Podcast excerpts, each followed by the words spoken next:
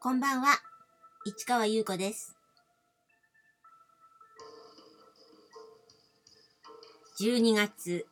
13日月曜日、詩人はささやく335回目をお送りいたします。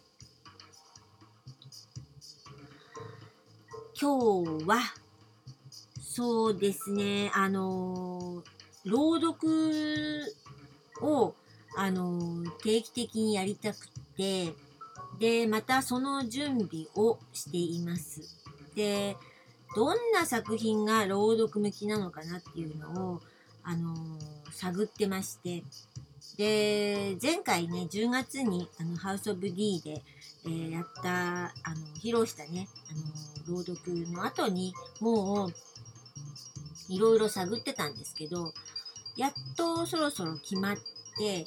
ただまあそれかなりあの短いのでまあといっても15分ぐらいかな。なのでもうちょっとねあのそれに合う作品を足して来年ねどこかで披露したいと思っています。ということで着々と準備中ということですね。そして、えー、純駆動書店吉祥寺店さんでの選書ね。ブックマンションのメンバーと、えー10人ですね。で、えー選書しました。えーテーマですね、があなたの人生を変えた本です。で、今日ね、チラシを、あの、知り合いの人にね、あの、何枚か配りました。まあ、私の作品ではないんだけれども、私が選んだ本だから、ぜひ見てねと 言って、私の人生を変えた本だからって言って、あの、無理やりチラシを渡したというか。でもね、結構皆さんね、興味持ってくださってね、なんていうのかなやっぱりその人その人が影響をね受けた本ってやっぱりちょっと興味あるのかなね私もなんていうのかななんかどの本が好きとか最近何読んでるとか聞いたりすることはあるけれどもただまあ本が好き本を読みますっていう風に言ってる人っていうのがあの周りにねいるかどうかって話ですよね。あのやっぱり興味の対象が今はたくさんあるから音楽もそうだしあの舞台もそうだけど舞台だってね演劇あるけどミュージカルが好きっていう人もいるしもちろんそのねあのいろんなパフォーマンスみたいのが好きっていう人もいるし私なんかサーカスも好きだしねなんて思ったりする。だからもういろいろ興味がいろいろちっちゃってるから本って言っても本は読まないって言っても電子書籍読んでる人もいるからね。だからわかんないんだよね。なんか、その、どんだけ何が好きかっていうことが。でもまあ、こういう機会にね、あの、いろんな人にね、声をかけているという感じです。ということでね、えー私の選んだ8冊、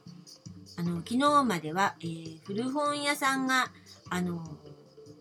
本を、あの、作ったというか、えーそういう、古本屋さんが昨日、まあ、話したのはあの戦勝したという感じですね。あの、えー戦車としてその萩原さんの萩原一条さんの作品を集めて、えー古本小説集という本を作ってくださった。で本書店の幻は、えー本書店を作った鳥羽茂さんをのその歴史ですね。そのお生涯をあの探してというか調べて作ってくれたという内堀さん。ということでなんかこうそういう古本屋つながりだったんですけれども今日は、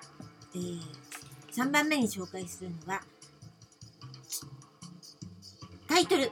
「ヤンと乾かます」です。これ今日ね表紙をねあの写真撮ってねアップしたいと思いますが猫のヤンなんですよ。この絵がね、また、私はグッとくる可愛さなんですけど、と思ってるんですけど、あの、作者は町田純さんで、えー、男性ですね。で、小説はもちろん、あの、絵も描いてるんです。でその絵が何とも言えないね、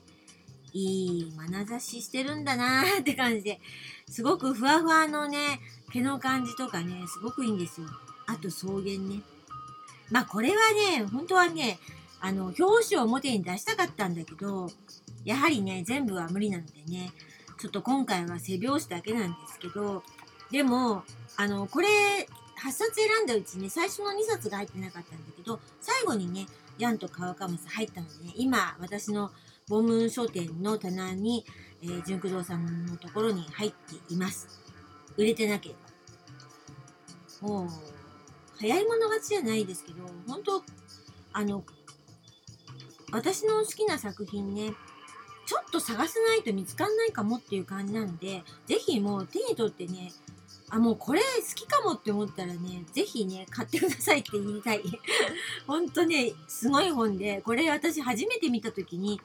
町田純さん、これ、えっと、道谷さんっていうところから出てるんですけど、あの、わーって置いてあったんですよ。あの、